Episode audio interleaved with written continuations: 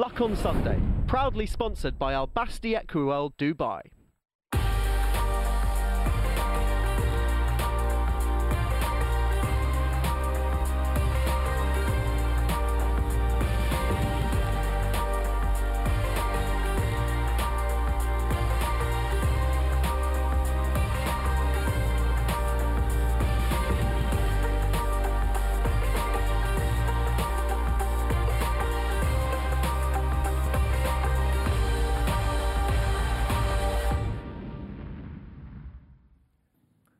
Welcome to the Luck on Sunday podcast, a weekly audio digest of all the best bits of Luck on Sunday, free to air every Sunday from 9 o'clock, that brings you the best guests and insight from around the racing world.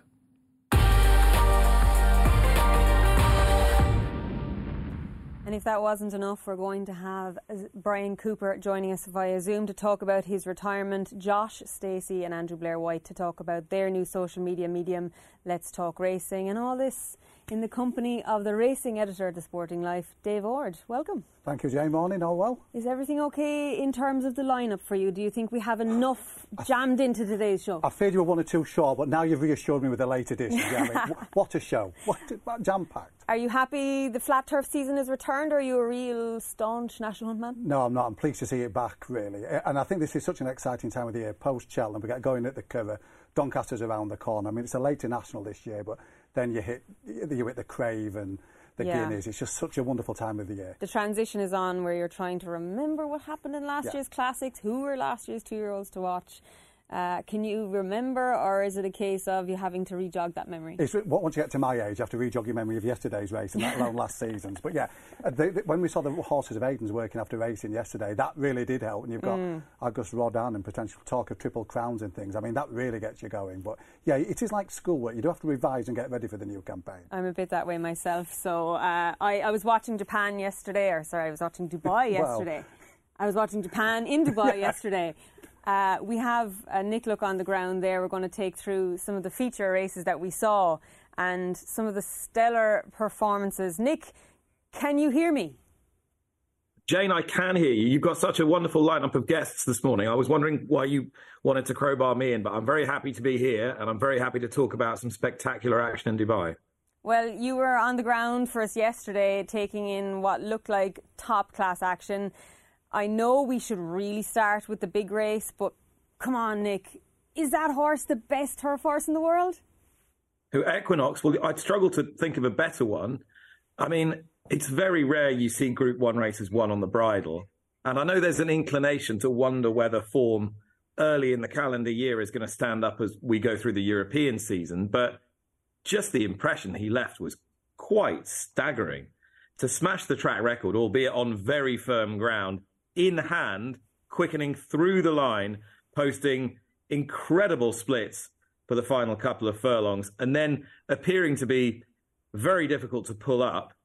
He is an outstanding animal, an outstanding athlete. Just watching him move, Jane, you know, biomechanically, as someone who who watches lots of horses day in day out, he just seems to do everything so effortlessly, so stylishly, so smoothly it's not difficult to understand why he can perform so effectively because he's he's clearly economizing his effort absolutely brilliantly. Yeah, it was a good ride, but I think you could have strapped me and you to the back of him and he'd still have and that's saying something. Uh, Christophe Lemaire was obviously very complimentary post race. He was Japan's horse of the year. Uh, is he as a physical, as imposing as his performance was? Yeah, I think he is, uh, and the fact that he can run this far, this effectively, uh, but still show that much speed is a, a, huge testament to him. And the question now will clearly be: Is he going to be pointed towards the arc, which is the holy grail for Japanese race fans? You'd think the way he moves, if it was a soft ground arc, it wouldn't necessarily suit him, but that's that's unproven. We don't know that for sure yet. He's a an unexposed horse and has only had you know, half a dozen or so runs in his life, so uh, we would love that to be to be the ultimate target, wouldn't we? Um, and just looking through his pedigree, he's got Tony Bin and Dancing Brave quite close up in his pedigree, considering how long ago they raced. So there is there is arc heritage there. There is a chance, and we know the Japanese love to run their best horses in the arc, and they're not afraid to take on the best in the world. He certainly does look like he is potentially the best turf horse around. Happy with Westover? Ran very strong to the line? Yeah, that was a massive performance. I mean, I don't think Ralph Beckett's made any great secret that, you know, he's he's quite a, a, a challenging horse to to manage when he's fresh, and we saw that last year in the in the King George, for example. But he's a, a wonderfully talented one, and I think Connections can be really proud of what he achieved. And watching the race back again this morning, I hadn't quite appreciated because I was so focused on the winner how hard and well Westover had run through the last couple of furlongs he actually settled nicely enough in the race, having got quite upset beforehand and down at the start. He was okay in the paddock, but when he got to the start, he got quite washed out and he was quite on his toes. So if, if that brings him forward and he can just learn to switch off and settle and harness his natural exuberance during the course of the season, he ought to be a force to be reckoned with again in Europe. And Ralph Beckett's already planned his campaign quite carefully, has already suggested the Coronation Cup's going to be next. And given how well balanced he is and how well he handled Epsom, that that would seem to be quite a good target. I thought that was a big step forward. There was probably a little bit of disappointment that he was yeah, he was really like the whole field was absolutely trashed by Equinox, but I think time time will tell that, that that's a, a massive effort from Westover. I think you're right, and I think from a European perspective, Westover gives us a barometer as to just how good the winner really is. But of course, that wasn't the feature race of the night. The, the World Cup, of course, went to Japan as well, courtesy of Ushba Tesoro. Um, perhaps not the one we all expected, and there was a brief moment where we thought Simon and Ed Crisford was going to bag the big one, but uh, it was a strong finish, and not a lot of horses got involved from behind. But Algiers did. Look at Algiers, the beige colours with the navy cap. It was a question of how far. I mean, I, I was working with a, a, couple of people who'd backed this horse who did actually turn around at the top of the stretch and say, "Not too far, James." Um, and, and then this happened. And it's it's become a bit of a motif of, of World Cups when they run at a strong pace and the track gets a bit a little bit more exacting as the night falls. And if you've got a horse like Algiers and this is the absolute upper limit of his stamina, then he might always be vulnerable to a deep closer. The winner was sort of hiding in plain sight, really, because it was the only horse from Japan who had a meaningful chance who hadn't run in the Saudi Cup. So we all got bogged down in which of the Saudi Cup runners would come out on top and which ones were flattered and would Panthalassa be able to make the lead again and who was drawn well and who was drawn badly. And this horse was just sitting there with a string of ones by his name, and having improved massively for a switch to this surface. The jockey change was interesting as well. I asked the trainer afterwards why Kawada was taking over the ride, and he said, "Well, he's just the best in Japan. That's you know, it was an absolute no-brainer." Um, they can always seem to put your overblown questions into a nice, simple, straightforward, logical answer and see things very clearly. Perhaps is why they're dominating world racing. Um, but yeah, he's a he's a talented horse, but he probably needed this setup to excel. They went too fast early. Well, as you say, they, they went a bit fast early. Emblem Road came with a flash. It didn't look like too many from the Saudi Cup really got involved when you thought Cafe Pharaoh, Panthalassa, and more disappointed. But that was the night that was for Japan. A special mention as well for the three time hero, Lord North, Frankie Dettori. He's got the perfect partnership, doesn't he? Yeah, he's a he's a cracking horse. This, and I don't, I don't think he's been the, the, most straightforward to train. He's had long layoffs through his career, but he's been prepared to win this beautifully three times by by the Gosdens. Uh, and uh, they were a little worried beforehand about just how firm the ground was. But ultimately, I think he, he does want a sound surface because it enables him at this distance anyway. And it's probably a perfect distance for him, isn't it, Jane? A mile's probably a bit sharp. 10 furlongs stretches him a bit. Nine furlongs is probably bang on for Lord North. And it enables him just to use that turn of foot. If you look at the horse from Japan, who we thought was a bit unlucky when they crossed the line, Danon Beluga, flying home from the rear in the hands of Joe Moreira, he thought, well, was he was he a little unlucky? Should he have been closer to the pace? But actually, it's Lord North's superior tactical speed, I think, and his ability to hold a position through the race and then quicken off it that's seen him win this. Whereas Danon Beluga just was chopped for a bit of pace down the back.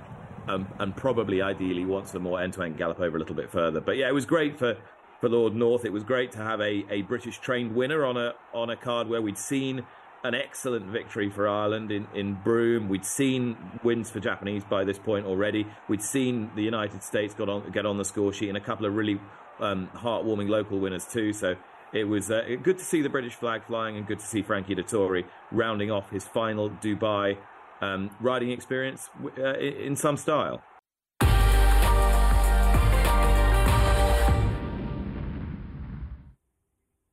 Welcome back, and I could not be more pleased to be joined by genuinely one of the nicest people you could ever meet and Irish training legend Arthur Moore. Welcome to the studio. Thank you, Jane. Thank you for inviting me. It's a great privilege. Well, I, they asked who did you want. You were the first in line, and uh, why not? You've had some fantastic horses. You've had a great career, and you've more knowledge than any of us here in the studio combined. Where shall we start? No, well, um, you're very kind. I've just been very privileged, very lucky. I've made so many friends, equine and human, through the racing world, uh, and I've had a fantastic, healthy life, um, and there's no better life than being with horses. If you enjoy it, there's no better place to be. But of course, you were born into it, a dynasty of your own. Take us back to the days of Dan and Joan Moore and a certain uh, L'Escargot. Yes, well, we go back. My father originally was beaten a short head in the 1938 Grand National. 1938. Yeah, um, by Battleship, Bruce Hobbs, and then um, uh, he he actually trained and rode during the 40s, and he had a headman run as trainer and ran in his name because he couldn't do both at the time. Okay, that wasn't allowed. No, and then um, we move on, and I was in Downside, and I left Downside at the age of 18, and L'Escargot had won his bumper in March that year, ridden by Ben Hanbury, who'd been assistant to the father for around four years. What age were you when L'Escargot was winning his bumper? 18. You, you weren't given the leg up? I was at school ah. in England. And I left school in June, and he was second. He beat Gary Nagree, horse of Tom Draper's, um, in in Navan. Okay. And the, the father fancied the horse very well, and he was a good price. And he had owners in the north of Ireland who were punters, and Oh. Raymond Guest wanted to back him. So these guys did the commission. So Guest wanted to send a, lorry, a, a, a car up to collect the money. There was always always confidence behind L'Escargot, even from the bumper days. There you are. And um, then Gary Nagree was second with the Tom Drapers, and Gary Nagree beat L'Escargot with the penalty in Punchestown. Wow. And then I stepped in, um, in uh, left school, and um, So you went- didn't go to university? I did uh, the University of Life. Ah, the So I- one that's completely underrated. I started off as a student, and um, did Ben was with helped me for a month before he headed back to Newmarket to Bernard Van Cutsem, and then I um, there were a couple of guys with my father who'd been with him for decades, so I applied my trade with them and gradually worked my way in to be sort of assistant trainer. so your dad was one of those professional, you have to earn your way, you're not just going to get the leg up because you're my son. Ah no, no, it's just it, it was just a gradual process, and um, I, I took an interest in nutrition and in um, breeding at the same time, but and so it worked very well. I, I was privileged then to have the full career. I went eight years in a row with L'Escargot to Cheltenham, Eight Um, years in a row. four years to Aintree, and uh, two years to America to um, Belmont Park, where he won the Temple Gwathmey Chase, and then to South Carolina, where he was fourth in the uh, the Colonial Cup. I didn't realise. He was Horse of the Year in America. He was, and a few years later they inducted him to the Hall of Fame as well. Um, yeah, he was. A, he, he ran 53 races. Amazing. He won 12, and he was placed in 20. And was he just really sound, very hardy, very genuine? What was his biggest Uh, he probably wasn't genuine, but he was very sound. And the reason why he was able to race for so long was he always kept back a bit for himself. Those blinkers were needed, really. The blinkers worked in, in the, he, the first year in the national. He was he fell or got brought down at the chair. Then he was third, second, and first, and he trotted up with the blinkers. They must have been magic days. They were indeed. They were indeed. Yeah. He was an iron horse, and that, that's you know he was, deserves that. David Owens just written a book on him. A lovely read. A book you gave me. I Yeah. have to read this. You you talk about Cheltenham and Aintree, of course, winning both races is magic, but the Gold Cup must have been oh, one of those fantastic days. it was. It was indeed. Um, we yeah right. Yeah, we fancied him. I remember backing him. He was twenty-five to one. So we must have fancied him. You'd no blinkers on to this day. But he didn't wear blinkers until the Grand National, when he won, I believe. And uh, Might To- did Tommy ride him most days? Or? He, he rode him in all the big races. Yeah. I rode him once in Ferry at the beginning of the season. He fell in second. He wasn't a, a spectacular jumper. He was safe and he's economical. He's not getting himself there. Yeah, he, he doesn't he doesn't go to the front, win ten lengths. He just No. does enough. He, he's good. He was a big, strong horse, but he wasn't a heavy horse. He was very good conformation. Limbs. And of course, those colours Survivor as well. They were. There you are. Yes. Well, he was a very lucky owner, I guess. he always his ambition was to win a Larkspur as well, to win the um, the, the, the Derby and the Grand National. So when he won the Grand National, he gave the horse to the parents and headed back to London and he he'd achieved his ambition. There's no such thing as paying them any money to feed Keep the horse for the next ten years. Oh my God, Anyway, he, that was a little bit. he ran and parents ran him in Listowel and the Kerry National. Extraordinary, a tight track and top weight, and it just touched off. And communications weren't great in those days. And Mr. Guest wasn't a happy camper, so the horse went back to uh, went back to America to retire. But Virginia Raymond's daughter was very upset with her father, and she, she actually wanted to come to Tommy's funeral, but wasn't able to make it on the day. But she felt very bad about that. Okay. He could have won another national. Certainly would have been placed again. Really, He was good as ever. he was one of those magic horses, and you've been lucky to have a couple of good ones yourself. You uh, you rode the Irish national winner yourself.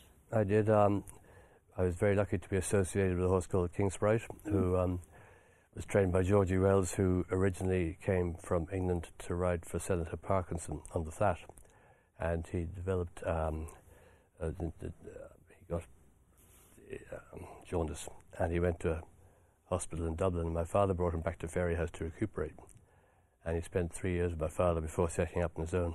Okay. And so when I started riding, he uh, supported me as a sort of thanks to my father looking after him.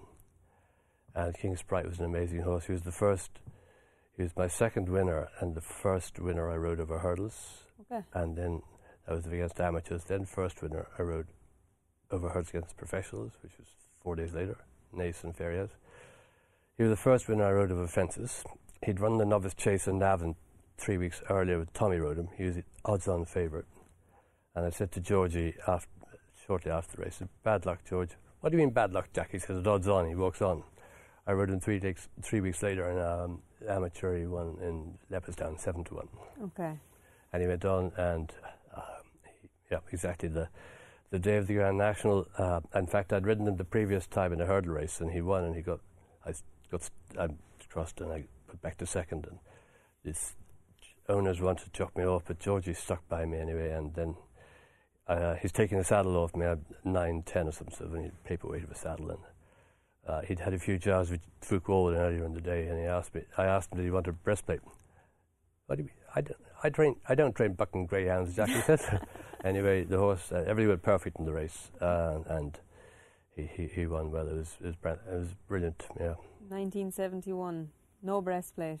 you never train a horse with a breastplate either. You must have been taking a little bit of that on board. There you are. Exactly. Yeah. Um, so that would start your affinity with the Irish National because you went on to train a couple of winners of it yourself. Yeah. Talk to me about uh, Feathered Gale. Yeah, Feather Gale was. I think he was 25 years later, maybe. Um, he he was um, he was a very good horse. Yes, that'd be right, wouldn't it? 96, Yeah. I think, yeah. Uh, he, yeah, he'd, he'd won a Galway plate and uh, a, a, a Munster national, and um, and then he was second in the Midlands national in unsuitable grounds. So again, we were he he had a very good preparation for Fairyhouse, uh, but more than his jockey did because Franny was On- Woods, wasn't it? yeah, he Yeah. in on the Saturday morning and he he couldn't raise his shoulder. And I said, You can't ride them Monday. He said, I'll be all right. Fred Kenny look after me. So Fred gave me a few jabs and put it right. Completely couldn't feel his shoulder. exactly. Yeah. And he went on, did he beat Cool Dawn? And what was the other good horse? That was a very good race. Dodami as well. Gadami was, yeah, yeah, it's a big horse at the time. Yeah, I passed him going to the last, yeah, Mark Dwyer. Yeah. And that was uh, Feathered Gale, amazing horse. And then one of your probably best days would have been Yeah. giving your niece the winner of the race. Yeah, well, it, very much so. There was a lot going on there because I bred the horse with my great pal and first owner, Tim Murray, who owned the Brockfield, who won the Arkle.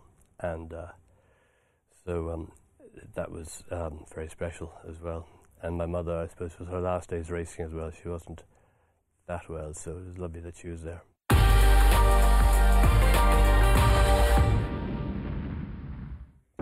Welcome back to Luck on Sunday, where Dave has rejoined us. You were interested.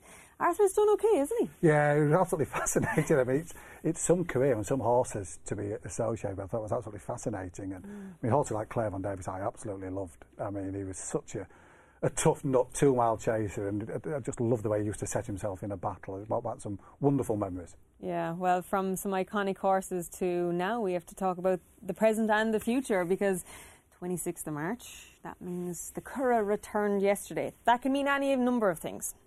Soft ground, British horses taking our handicaps, and Aidan O'Brien working horses after racing.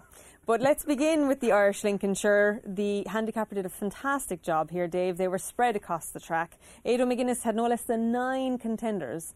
He finished second, third, fifth, sixth, he got nabbed on the line. He did get nabbed on the line, and I mean, Saltonstall what a horse he's been, hasn't he? Mm. continues to be these high-end handicaps. But I mean, what was fascinating, the winner and the second are travelling alongside each other um, at this stage of the race. The winner with the white face in the green and red silks, um, uh, William Haggas, ended up racing sort of opposite sides of the track almost. He comes down the middle, Saltonstall down the far side. He's an interesting horse, the winner. He looked like he was just the right sort of handicap project for the Haggas team last season, a late maturing, late developing horse. Didn't quite hit the target switch to handicaps, but clearly now beginning to fulfil that potential. He comes from a long way back and he's checked in his run just inside the final furlong. And I wasn't sure he'd got there. I was travelling down on the train watching this on the Racing TV app and I just lost signal near Stevenage. Oh, what a place to lose signal. It's a black spot. And I was desperately trying to work out had he got there. And it was just in the, the last stride there, he was just switched and the momentum he got late, it was really, really tight. But obviously a significant win for William Haggas before the turf season starts in earnest here because he's got a horse called Almabeer in yeah. the English Lincoln next weekend who's strongly fancied. The rain's coming time for him. So, yeah, fantastic finish, wasn't it? As you said, the handicapper did some job. Uh, Arthur, Chris Hayes mentioned after the race that when he spoke to William Haggas, the instructions were to arrive late. And Chris said, So inside the final furlong? And he said, Oh, no, no, much later than that. as a trainer, is, is that about as perfection when yeah. it comes to coming off uh, uh, instructions? Yeah, well, it reminds me of Johnny Mouton, that good horse of. Oh, um, Soul Power, yeah, wasn't it? In, yeah, in, slingshot. Kingston, and he told them in the ring, he said, You won't see me till, till I pass the post. Like. Yeah, don't be looking for me, you won't yeah. see me. And of course, on the same card was the Park Express. Uh, William McCreery has had a fantastic time with Insinuendo. He's kept her sweet mm. and back in training. She probably was entitled to do this. Oh, yeah, she's super mare and he's done a great job with her. She's a Group 1 place, was placed in Fillies and Mares last year. She's Group 2 winner.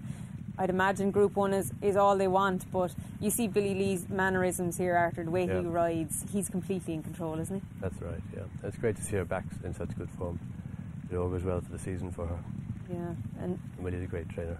Dave, uh, she's what, five or six, six year old now? Six, yeah. And she, she was in the sales, wasn't she? The, the, big sales at the back end. They decided to race on for another season. And it, she, she, was always looked the winner. She travelled beautifully with the race, as you would expect. Uh, I know Willie was talking after that the Tattersalls Gold Cup's likely to be next. They're going to be targeting, as you would expect, the Group 1 races, hope that one... And she runs well the Curragh as well. Yeah, it would look a natural spot, wouldn't it? Mm. I, I, know that there was a bit of top Westover potentially, yes. It was one of the yes, races that yeah. Grace Beckett was throwing around right. after that run that he might come there. But mm. it would look a perfect spot for, the, for this mare. Yeah, and and maybe hopefully she gets ground she she deserves. She she she could really show her potential.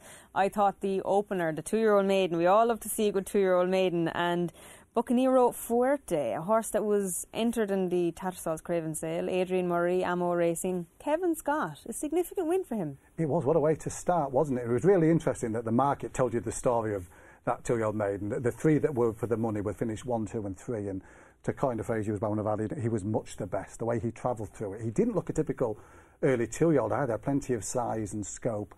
Um, he did it really nicely, travel, lengthened all the way to the line. Green as grass in front ears pricked, plenty more to come. You wouldn't believe it, as you say, March the 26th, we were talking Royal Ascot straight yeah. away. we're all, it's, we're, we're lazy analysts, really, yeah, because yeah. there's plenty of races between now and An Ascot. awful lot. I just worry about, not worry about the ground, but he's a, from a, a, Group 1 winner in the mud that is in the family. It was soft ground yesterday. He seemed to hit the ground quite hard. I wonder if he might be ground dependent, but Amo Racing, that, that's what they're modus operandi is that early it seems to get a lot of early good two-year-olds. They'll buy at the breeze ups. They'll be active there again. As you say, this fellow was in the breeze up, so he won't be going there now. But he looks No. like he's a, a, a, a, the first two-year-old race of the season has thrown up a really interesting prospect. Yeah, uh, it's um, he doesn't just look like a two-year-old. He's by Wootton Bassett. He's a full brother to uh, Wooded, who who won a, a Group One as an older horse on soft ground. So he, he looks like he could be just uh, quite good. Yeah, indeed.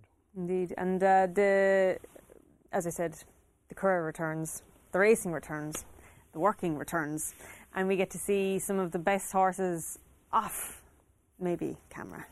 We had our cameras out after racing yesterday to see some of Aidan O'Brien's classic contenders, and what did we get a look at? I think Aidan took 23 workers to the Curragh. Donnacha took a few as well, including his Group 1 winner Proud and Regal. But in this first group, we're going to see Little Big Bear. We're going to see Meditate, Auguste Rodin, Victoria Road, um, and Tenebrism, amongst others. Not Where's bad. The, where's the Not a August bad Road? bunch. Where's the August Road? down August there? Rodin is the far side with the green hat. Okay. The Antarctic is in front in the grey. Mm-hmm. Um, and He's a beautiful horse, August Road. meditates in the second group, which is there's two following up behind them. But big targets lay ahead. Absolutely. It, it's so exciting, isn't it? Just to hear those names. It went separate. I think Auguste Rodin's the one that you just begin to get a, a little bit. Ex- I, I was lucky enough when Camelot was going for the Triple Crown to go to Ballydoyle before the St Leger. Unfortunately, it didn't work out there for him. But there is whispers or talk, obviously within racing circles, that this might be a mm. Triple Crown loss. The one thing that's missing really from the, the modern Coolmore CV, And it they haven't missed so much. close so so with close, didn't Camelot, they? Yeah. th- there was a space created for the statue to go up opposite mm. Nijinsky at the stud. It was all it was all in place for, for him to slot in. I don't know. It's an awful lot to ask him, but if he was to win the 2,000 guineas, then excitement One step at a time. Yeah, absolutely. There, there is meditate following up her lead horse. Uh, obviously, a piece of work on, on, on the track, Arthur. You're not going to show your cards, but she was so admirable last year. She ran a lot of times and arguably saved the best for the Breeders' Cup. Right. She was uh, an extremely good filly, and I'd no doubt if if uh, she gets her ground conditions at Newmarket, she'll be hard to beat, Dave. Absolutely. But that's what's fascinating about Aidan, is it? The two-year-olds, they run. They, they run often. And they im- keep their form. Yep. It, and improve with the racing. It's absolutely. And then again, at three horses you think of exposed at the start of their three-year-old career, they'll just get on a forward trajectory again and improve and improve. And I, th- I think that's the sign of a, a fantastic trainer when they, they, they get horses and improve them and bring them on. Even even when you think that well, that must be it's reached its limit. It's a Group Two, Group Three performer, and two runs later they're winning a Group One and setting setting off a role at the, the highest level. I, I just find it fascinating. Why is that, Arthur, that they can race and race and race and hold their form? Is it breeding? Is it the way he trains? Is it just hardiness? Or what is it? A lot of it is to do with the way he trains, I'm sure. Um, Have you been down to Ballydoyle? Have I've been, been privileged to be there a couple of times, yeah, and you see something different each time as well. Like, you know, but it's, it's a real, real privilege to be there, and it's an amazing setup. Like from the first time, at the second time in recent years, um, the change was that when after they work, they go in, they go through the pool, and they swim, um, not once, twice, in and out, and then they're- so they, they then they scrape them off and lead them back to the stables. So they're not so washed down after the work. Instead, they go into the pool, which is great for their minds Yeah. as well. You know? That's fascinating, isn't it? So that Aidan O'Brien, all the success that he's had, he's still looking at ways Oh. to change and improve. Well, every trainer every year is trying to find another. Like Dermot said it a couple of years ago. They're all trying to find, you know, that little bit extra, you know, the, from the previous year, of what they did, try and learn from the previous year. And some little things, try things, mightn't always work, but worth trying. Something fascinating. Yeah, you can never rest on your laurels. You can never get complacent, and I think that kind of describes the ones, the, hor- the the horses and the people who are maintaining success at the highest level. That's probably the key, isn't it? And um, keep it simple. And keep it simple. There you have it from the wise man himself. Uh, Uh, there, were one- two, there were two. Charlie Whittingham was the one who said, "Keep it simple," and Jim or uh, and Jim Draper had one as well. I can't think of it right now. It doesn't matter. Well, Hmm. in, in, in essence, we won't overthink. Yeah. And when we move on to our next guest, I'm sure he'll, he'll say something similar. Well, one of the biggest talking points on Friday afternoon after he released a statement, Bryan Cooper announced his intention to retire with immediate effect. And I'm very pleased to say that Bryan has taken the time to zoom into us from his home in Ireland. Bryan, how are you and how have you been since your release on Friday? Hey, yeah, no, um, all good. Um, been a hectic, hectic couple of couple of couple of couple of days, I suppose. Um, it's my, my phone has been hopping, but uh, you know, it's it, it, it's been. Uh, it's, I'm looking forward to the next few weeks now. I can imagine. Look, you've you're 30 years old. You've won 39 Grade Ones, six Cheltenham Festival wins. We can, you know, relive the glory days in a moment's time. But I was taken. I, I read the Irish Times yesterday in your interview with Malachy Clerkin, and you quite honestly described what last week I mean, Cheltenham week was for you in your mind on Tuesday, thinking about riding on Wednesday and waking up on Wednesday morning. Can you just talk us through what was in your mind, how you felt, and how this all basically came to a head? Yeah, look, I, I suppose it, was something that I was uh, preparing myself for. I, I, knew coming to Punchestown that this was um, I was going to be finished then, but I I didn't um, expect what was going to happen over in Cheltenham. Um, I suppose the whole thing just got got got on top of me and it caught caught up with me. Um, I didn't, you know, I, I, I wasn't looking forward to it, and I supposed to put into words. I was, I was, I went to the races on Tuesday, and I was, I was on the hour every hour. I was looking at my at my phone, thinking about what I was going to have to deal with on the Wednesday, and I woke up Wednesday morning, and I just said, I can't, um, I can't do this anymore. So it's it it, I, it, was tough at the time. You know, it, it was you know I felt I, I, let a few people down, but it's a it's a weight off my shoulders, and you know it, it's a decision that I'm firmly very happy that I've made now. The fact that I have made it, and I'm looking forward to what's happening in the next chapter. Absolutely. Look, I, I think a lot of riders and a lot of sports people in general can relate, they can empathise, they can understand the, the emotions you were experiencing during, especially the biggest week of the year, the pressure, the emotion, and everything that goes with it. But, uh, you know, I read in, in the piece yesterday that you contemplated making this move back in, in August of 2019. Things weren't going your way, you had drafted a statement. Uh, you went to Australia to clear your head and, and you opted to come back why did you come back and, and what was the kind of stigma to, or the, the stimulus to keep you going until 2023?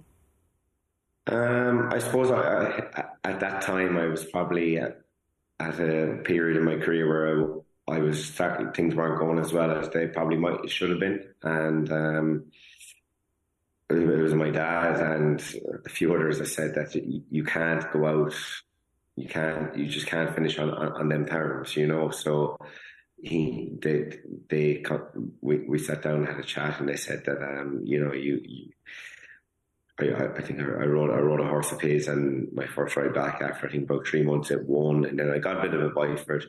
The Nolans were Paul and James Nolan were a massive help to me. They you know we I got on a couple of nice horses again and I got a bit of a bug for it, but I always knew it was never going to continue. Like for say I knew Punchestown this year, last year, that this was going to, going to be my last year.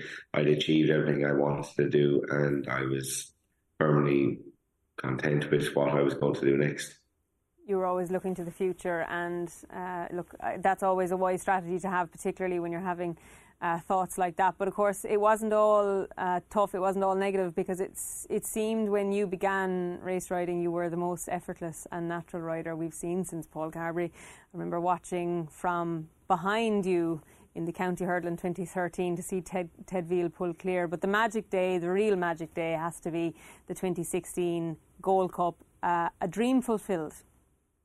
Yeah, it, it, it, was incredible. You know, as I, I, I, I think I think I spoke about before. I've many many uh, uh, finishes were written on the back of the couch. Winning a Gold Cup for me when I was a kid, and to do it at such a young young age was incredible. It's it's it, it's a memory that I'll forever bring bring. You know, will look back on, and I was just so so grateful to be in the position to do it, and, I, and you know, he was incredible. He was one of those, you know, he, he had that potential and he had that expectation with him. What was the pressure like going in? You were riding for Michael O'Leary, he was 10 years on from War of Attrition. you were a young guy in a big job. What was that feeling? Yeah, there, there, there was a lot of pressure, to be honest, but I think uh, I just somehow managed to put it at the back of my head. You know, we, we there was a big decision about picking the two horses that day because I, I could have rode Don Poli in the race as well, and I had a massive kind of good record with him, but it's kind of look, looking back at it now, it, my decision should have been a lot. It, it, should have been easier than what it was, but um, he was a, he was an incredible horse. He's so much natural talent, and um, you know Gordon and the whole team there prepared him so right for the for, for the day, and it was just it's a day I'll, I'll never forget. You know, it, it, it was a blur at the time, but looking back on all the photos and memories of it now, it, it was incredible. He would probably go down as the best chaser you've ridden, Bryan, but would I venture to say that the best horse you've ridden is a certain Our Conor, and we must give special mention to his trainer, who was a massive part of your career, Dessie Hughes. Yeah, I, I, I think he, he was definitely the best horse I've ever ridden. Um, and look, look, Dessie was without without him, I wouldn't be where I I wouldn't have achieved anything of what I did without him. You know, he put me on the map. He's he set, set, set my, my my career for me. You know, and um, gave me opportunities that I probably wouldn't have wouldn't have, wouldn't have got anywhere else. And I think that Cheltenham winner alone will probably be one that might mean more to me than anything else. That I got to deliver a Cheltenham winner for him after everything he gave to me, and I was, you know. I, I was I, I'll never I'll never I, I'm forever grateful for that as well.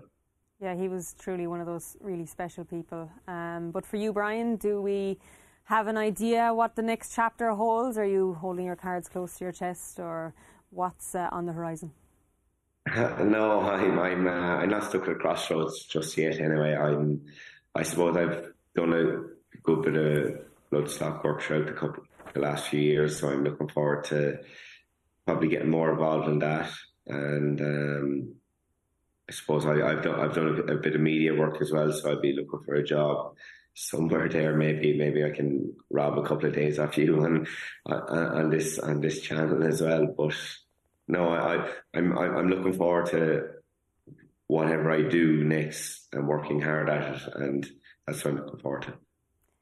Thanks very much, Bryan, for coming on the show and taking my job.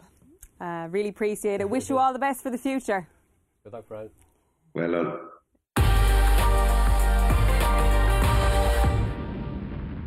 Hello, Colm Murphy. Morning, Jane. How are you? I'm very well. I, d- did I fail to get the invite last night, or was there was there a little private shindig happening down your way? I thought nobody'd know about it. Um, yeah, no, we had a, we had, we had a good night. It was great. It was, it was great. Um, it was a great turnout as well. So um, a lot of a lot of sore heads, including my own. So. Um, well, well, thanks for making the time time to join us. We really appreciate it. Look, Impervious has been one of the great stories of the season. She promised a lot last year, and she's fulfilling that potential this year. How has she been, first of all, since you brought her home? Yeah, good. Not delighted with her. Uh, came over really, really well. Um, yeah, no, seems, seems in good order. So um, we'll um, we'll we'll kick on again with her. I'm not I, am not sure where we go with her yet. You know, just just just still plenty of festivals. You know, but um, she's um yeah no she's she's she's she's been she's, she's been very good to us this year. You don't have to worry about the next chapter just yet. You can you can just revel and enjoy what happened last week. Um, going into Cheltenham, she had you know she was one of the, the big talking horses. She had you know a, a good run around under her regular partner Brian Hayes. But as you were watching it unfold, how confident were you? What were you feeling off the home bend as you saw the big, you know, Rich Ricci colours looming over your shoulder? Yeah, so you know, we didn't know how good she was. Um, we probably had a we had a little idea how good our mare was, you know, but um, she was she, she was she's basically the unknown, you know. Um, you know, probably wouldn't have been it wouldn't have been the biggest surprise in the world if she if she had went on one easy and and, and, and, and saying that, I suppose, you know, it was it was um I was one of them was going to get their get their mass lowered, you know, and, and, and unfortunately, you know, our, our, lady our lady kept pulling out and, and um, kind of just exposed the exposed the other lady a little bit, you might say, you know. But um, no, it, it, fantastic to come out the right side of it, um, you know. So it's yeah, it's she's, she's, an exciting mare to have. She's terrier-like in her in in her attitude. You know, she's headed and she sticks her nose out, and she even when she's really long at her fences, she answers every call, doesn't she? Yeah, no, she's she's she's one of those. No, I've I've, I've no doubt now. If you if you pointed her at a wall, she'd she'd try and go through it for you. You know, um, she's she's tough. She's she, she's very hardy. You know, she's she's one of those. She's one of those mares now. You know, you, you it'd be hard to tell the difference between her herself and a gelding and such. You know, she's um, yeah, she's she's, she's real terrier, and she she tries. She absolutely tries her best for it. You know. You ride her out most days yourself. Um, I was having a good chat with your partner at Cheltenham, and he was she was saying that nobody can get near that mare, only only Colm. And Brian says that somebody else schools her at home. She's obviously got her routine, and, and, and it's really excelling for her. Yeah, no, it's the same. We don't we don't change much, you know. It's it's to get into a routine, and, and if we're happy, we'll, we'll try and keep them happy, you know. Um, you know, she, she, she was very difficult. She she wasn't easy. Um, as a youngster, Jimmy O'Rourke, in fairness, has, has done all the work with her. You know, he's he um she she was she she she was very hardy, even even last year. You know, Jimmy was the only fellow that, that could ride her. You know, she'd um she's she's a lady now. She's not afraid to to put her put her put her back up and and have a go. You know, um. So yeah, no, just all all, all credit has to go to Jimmy to to getting this lady to. What you see now is is, is more the finished article, and all, all credit goes to him. You know, she's um she's she's not the easiest in the world now. Well, she's tough when she needs to be, and they say all the best ladies are a little bit tough. Um, you yes. bought her along along with some of your best horses yourself, Colm. She was 26 grand, I think, at the Derby sale, and I think I remember you buying Relegate for 35 or 36 as well. Is there similarities between the two, or are they just two yeah, lucky dips? What did you see in them? Yeah, it, again, you have to be lucky as well, you know. But they're they're two racy fillies. Um, you know, they're they're athletes, and, and I suppose after that, it's it's a case of what we can afford. Um, you know, they've, they've two nice pedigrees. That, that we were fortunate enough to buy them when when they were when they were young pedigrees. Um, in the sense that they're their first foals out of out of out of unexposed mares. You know, so but but they have real nice pedigrees going back. Um, and, and unfortunately now that the proper pedigrees, pedigrees, you know, and crediting to themselves, you know. So um, yeah, I think you know you have to start with a racy filly. You know, they're they're athletes, um, and and and then it's a lucky dip after that. Well, sometimes I, I, I, do think we all believe that you make your own your own look along the way within reason, and you've certainly done that with those two mares. I can't let you go without asking about your ten-time Grade One winner, your your champion hurdle hero of 2006. How is Brave Inca? He's good. No, he's good. He's very good. Um, you know, he's you kind of have to you have to pinch yourself every now and again when you when you when you do see see, see the old videos and so forth. You know, we're, we're so fortunate to get him when we were start. Um, you know, he's he's still here. He's God, he's going on 25 now. Um, no, and, and only for him. Um, he's he's he, he's been a fabulous horse. You know, um, and um, no, he's in great order. Um, he's a he's he's he's out here every day. Um, or, or, or he goes somewhere, you know, and it's, it's he, he's still the same. He's it's it's younger he's getting. Um, he looks a million dollars, and it's like I say, only only for him we owe a lot. For, we owe a lot to him, you know.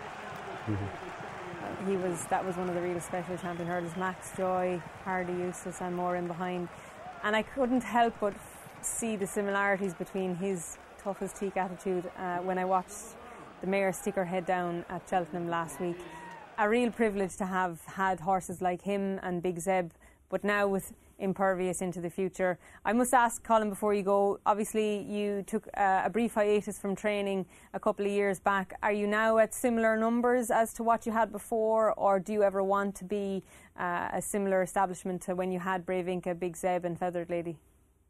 Yeah, no, we we we have a lot of youngsters now. You know, it's, it's like only for only for Paul McEwen and, and and all credit goes to to Paul. You know, it, it's kind of be when when when I did stop before. You know, it's the same. It was train training wasn't wasn't wasn't paying basically. You know, um, it's a complete different business model now. We have a lot of brood mares. We we, we breed we, we breed and, and race to sell. Um, all our all, all our young stock is for sale. Anything we don't sell, we'll race. Um, same. We we've we've we've bought a lot of three year olds over the last number of years, and, and it's like the imperviouses and relegates and so forth. It's all coming to fruition now, as such, you know. But um, yeah, it, it's again, Impervious is, is another example. You know, they're they're for sale the whole time, and, and, and hence hence why she was she was sold on. Um, you know, we're fortunate. It, it, it seems to, it seems to be working for us now. Um, so it's yeah, it's it's like I say, it's, it's a it's a business model we have. It's just fantastic that we're we're able to we're able to keep a few of the nice ones and racing. Um, so we've for me anyway, it's it, it it's the best of both worlds.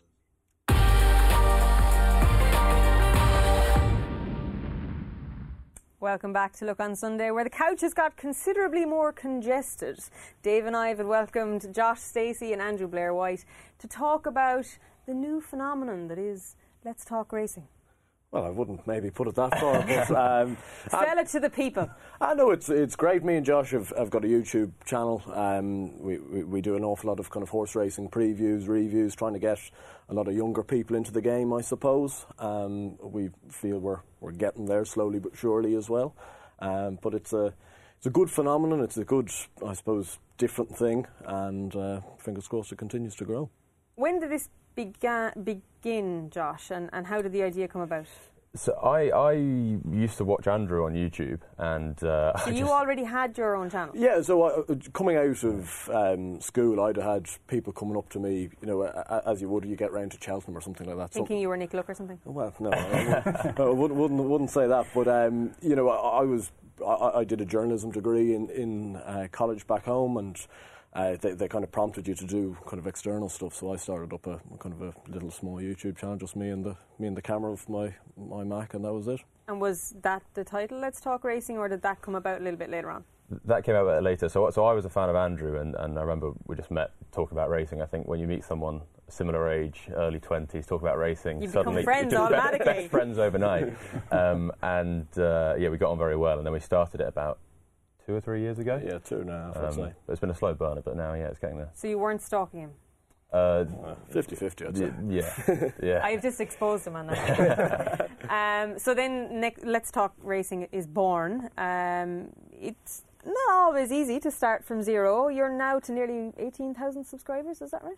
Yeah, it's going great. Um, we're very blessed for, I suppose, the people that are watching and seem to be enjoying it at the same stage. Um, we kind of took you know, with all these things, it does take time. As Josh said, it, it, was a bit of a slow burner to start with, but constantly trying to do different things and um, trying to make the content better more and more, and, and, and fingers crossed we'll continue to do that. Dave, are you a, a, podcast man? Are you a YouTube man? Do you get information from all the different mediums that are out there? We really do, and we, I mean, obviously we're, we're a big organisation, and we, we do um, we do podcasting, we do YouTube, but what the guys are doing, this is what's completely changed the, the racing media. When I first started, God knows, 25 years ago, 30 in 2002. Yes, people used to bring um, folders. Your, your, CV was basically some printed out A4 sheets of what what you'd written. Now, it's not just like CVs; it's innovations, and the, the guys like Josh Andrew are leading it. It's fantastic content. It's brilliant that people are, are, exploiting the platforms that are available and just creating this wonderful content. And it's free. It's free. We're, we're all playing catch up. In, in, like mm. debating, oh, that's fantastic, that's really good. We,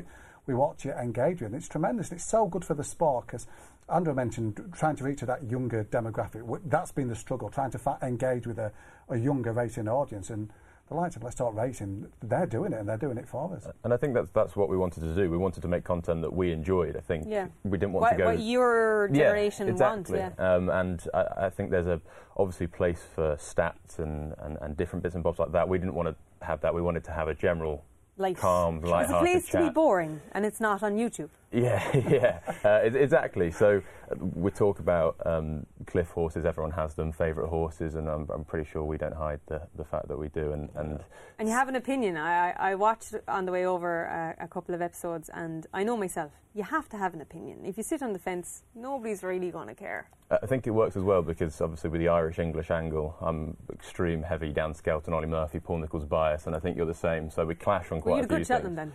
Uh, yeah, I did. Yeah. Well, well, well, the first couple of days, and, and that, that's they had the thing. A good few winners. We, we, build up all year to Cheltenham, and then once it's over, you don't really know what to do. So that was my next question. Are you guys completely national hunt, or do you have? Will you roll into the summer or no?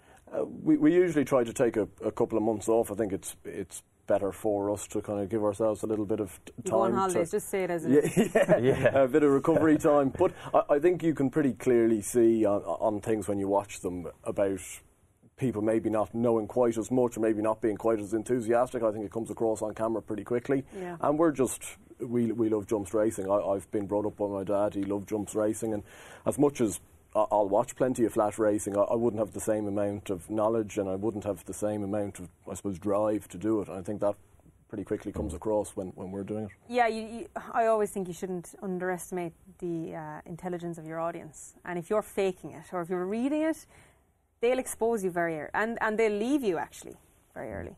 Yeah, well, I think that's that's it, and I think we've, you know, to a certain extent, we've kind of smells what sells with with the whole ch- Smells. What sells. Smells what sells. So we have Arthur Moore's wisdom Yeah, and now Andrew smells what sells. Yeah, well, th- I think we we've tried to do that with the Cheltenham Festival. Obviously, people love it, you know, and, and it is something to to. Um, you know, lead towards, and I know there's probably a little bit too much talk about it sometimes when, when we're in, in the middle of November, December, you're getting to Hatton's Grace meetings, John But it's what people are interested in. It's what gets clicks. It what's what people listen to, what people view. Yeah, exactly. So that's what we've kind of hammered in on, and then we obviously we, ha- we have a week or two of downtime now, and then we'll we'll ramp back up for the for the Aintree National for Fairyhouse for Punchestown. Will you come across? Will you come across the Fairyhouse in Punchestown? Yep, that's the plan. W- would, definitely. would you be swarmed by fans? Would you have to take a lot of selfies? he probably will. Oh no, no. um, uh, it, it's been like Cheltenham was was uh, quite a, a, a surreal experience for a couple of days. I was there for a couple of days, and, and meeting people coming up and saying that they watched the podcast is extremely rewarding, especially when they say that um, watching the podcast has got them more involved in racing, and that's kind of what we set out to do. So the fact that we can engage. Um, a new audience to, to racing that of a similar age, then, then that's exactly Yeah. what we want to do. And Dave, this is the new evolution, really, isn't it? And this is probably where the future lies. So we have to embrace these initiatives. Oh, it absolutely is, and this this is the future. And you talked about the new media. The metrics available for you to see. You know something's worked or hasn't worked because you'll get the dwell time or the viewing time. And you put out a half-hour video and find out the average view time's one minute twenty-three. Think, oh, fantastic! We've really, really, we've really nailed that one. That's one for They accidentally clicked on it. Yeah, and left. yeah. Left it when he had a cup of tea and came back.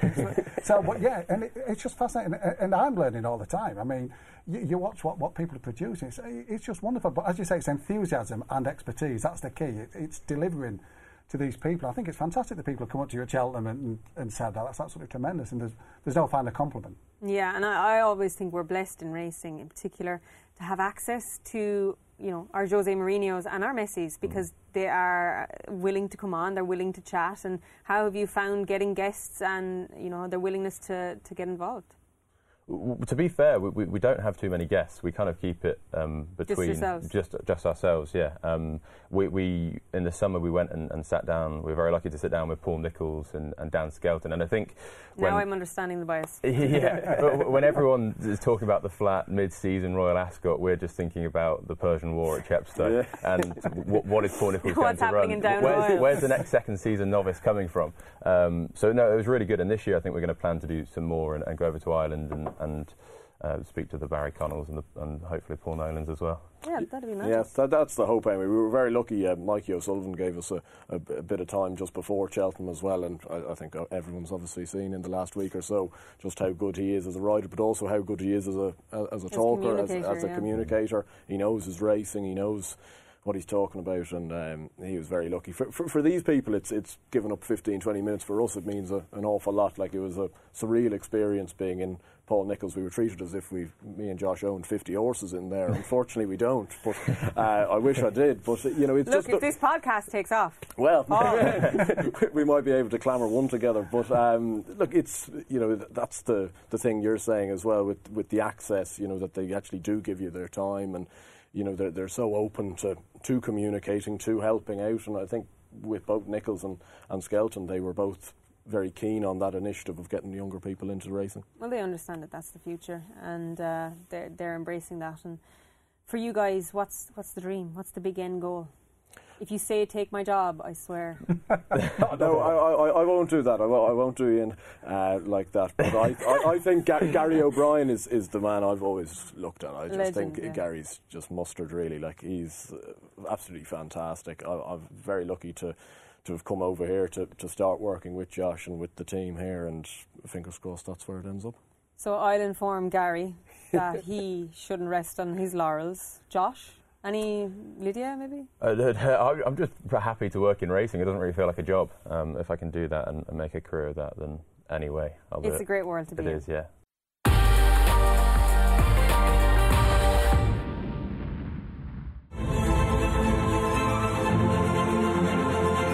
Trueshan wins the QIPCO British Champions Long Distance Cup in the hands of Hollie Glen far side, Brando on the near side. First number five. Trueshan to the top. Nashwa is coming home best of all to win the Qatar Nassau Stakes under Hollie Doyle. Nashwa the winner. Trueshan is fighting back on the far side and he's beginning to get there. Trueshan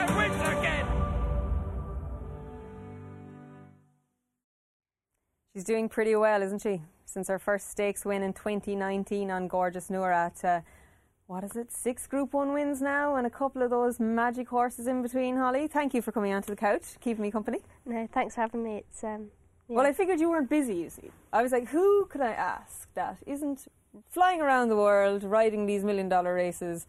Unfortunately, right now it's you.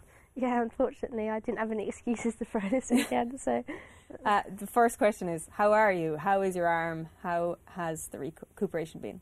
yeah, I'm I'm really getting there now. It's um, since my operation, things have really turned a corner. I um, before the op, I wasn't wasn't seeing much progress, which was frustrating. But um, And why didn't you get the operation straight away? Did they not think it was necessary? um, they thought I'd get away with not needing one. Um, they thought the ligaments would kind of heal themselves, but um, I thought things were progressing, and uh, it turns out we had a an MRI just you know a few days before I had the operation, and it wasn't healing at all, and they were both completely ruptured still, so it needed to be done really. Were you really annoyed? Were you thinking? Because if that was me, I'd be like, why didn't we just do that straight away? Why didn't we spare time? Did, did were you annoyed?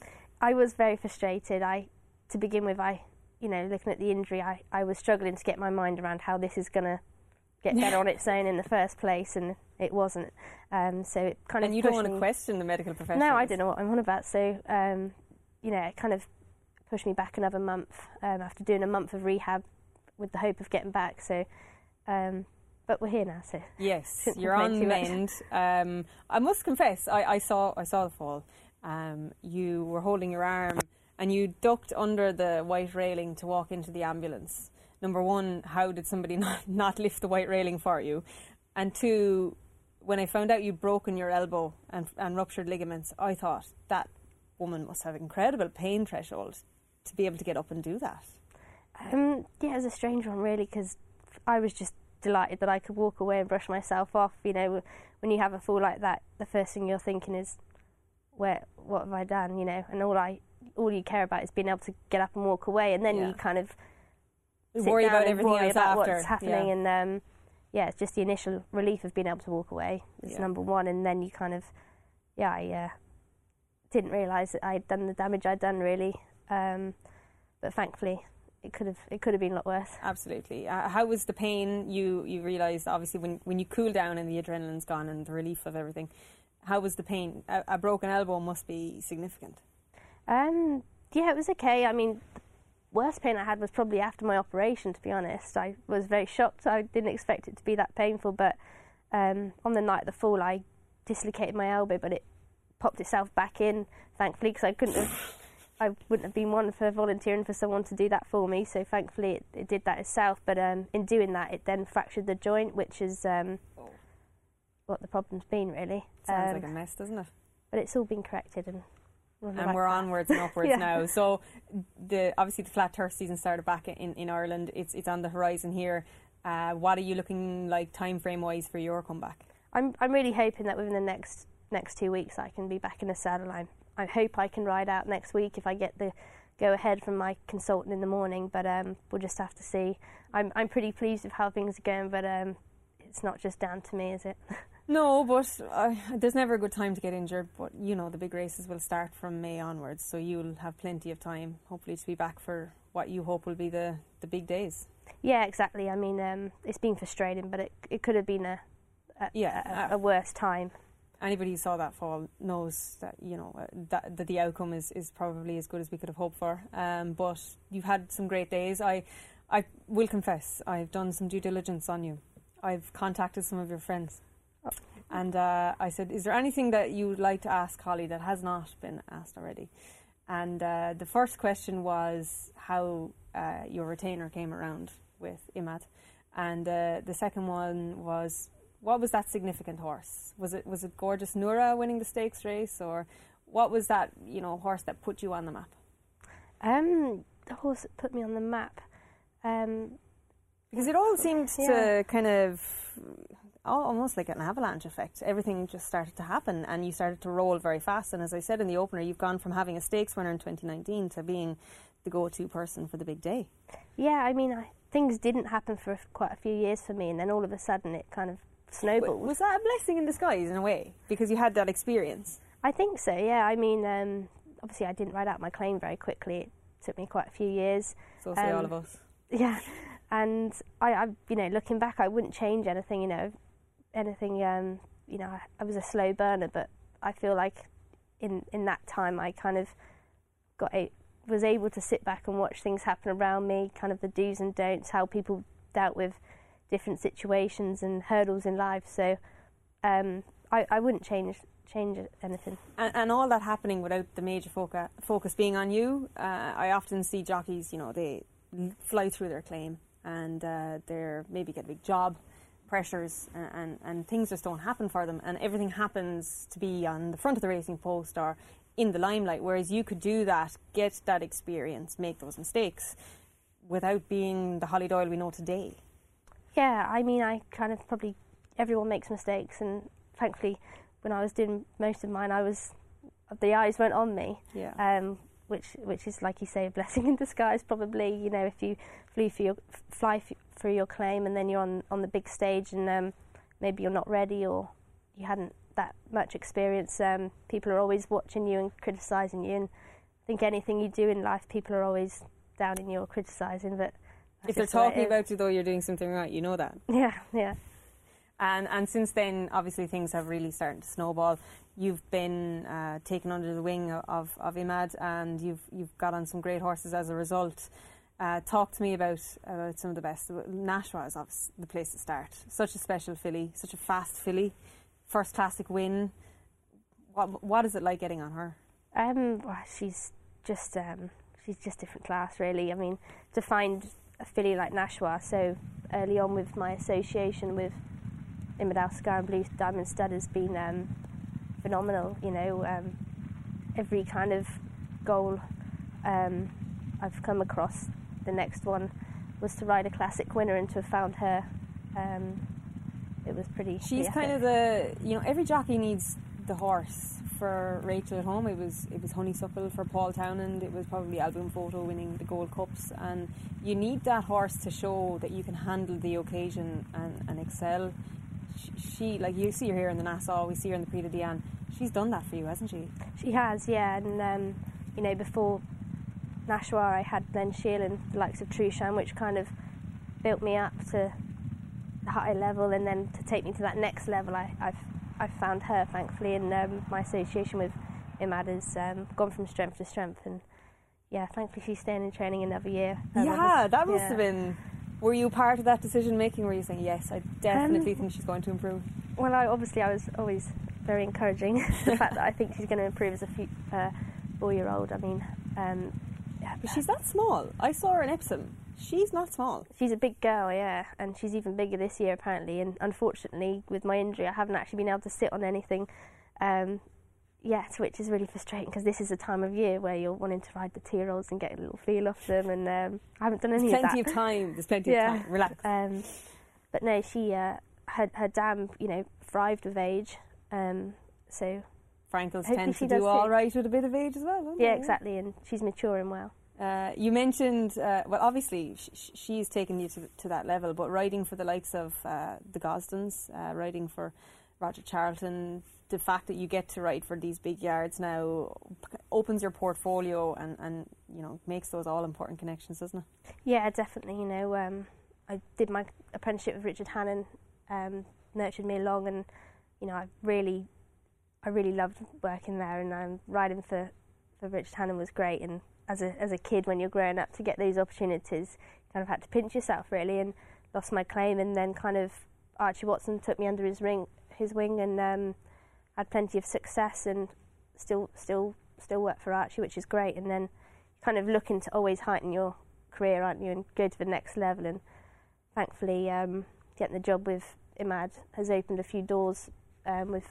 the To- likes of to John do Gosden yeah. and Roger Charlton and Roger Varian. So You mentioned um, Archie there, Archie Watson, incredibly loyal to you, and, and very much so, regardless of whether it's Chelmsford or the Curragh, he's always been your man. Uh, Glen Shiel was one of those all important horses. Another massive horse. I remember talking about him at the Curragh, and all of a sudden I was what is this big national hunt? Oh no, wait, it's the sprinter. Uh, he he's tough, wasn't he? He was you you actually really suited him because you get rolling and he gets going.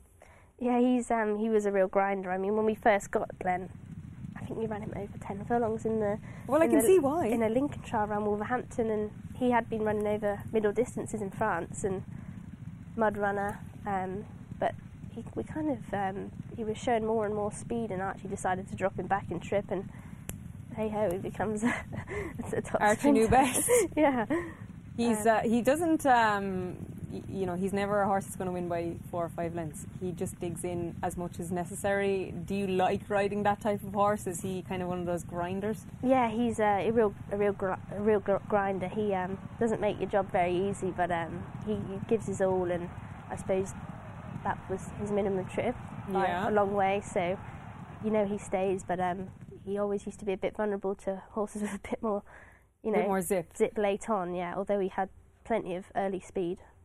He uh, and in these slow motion shots, you can really see your style. And even though you're a small person, you ride with quite a lot of depth and use every inch of your body. I, I, I suppose when you're riding yourself, you always have the kind of people you style yourself on, what you aim to be, but you have to kind of maximize what God gave you. And how did you, I suppose, growing up, who did you aspire to be looking like or to ride like? And to how did you come down in the current style that you have? Um, I think growing up, I was guilty of wanting to ride exactly like someone else, and with my build and size and everything, it just wasn't going to happen. And I got to a point where I realised that, and um, right, I've got to find what works for me and adapt, and you know, make that as best as um, Yeah, you have to can. maximise Yeah. your own Yeah, gift, so yeah. Um, kind of when I accepted that and realised that you know I, I, I, I can't be riding. When did you accept it? Were, were we after riding a few winners at that stage, or when yeah, did we no, accept I think it? I was probably. It was actually when I was young, and I um, when I started out, we I didn't have a jockey coach or anything like that, and I, I think it was when I started having like one-on-one um, tutoring tutoring with Rodi Greene, and he was like, "Right, show me what you can do," and he said, "Now, um, on the, this is on the simulator. Show me." Show me what you can do, and then he just completely said, "Forget, forget all that. Now, now, Who don't you- think who are you about it." trying to be like? I used to really look. Well, I obviously still do. I, I obviously was obsessed with Ryan Moore, and um, growing Oh, up, I yeah. used to want to be a jump I jockey, but I didn't grow. You know, AP McCoy and Kieran Fallon. Um, You've named three completely different yeah, three different styles. So that's probably why it wasn't working out. Yeah. um, but no, when I kind of found my my style, it kind of the penny dropped and I was away.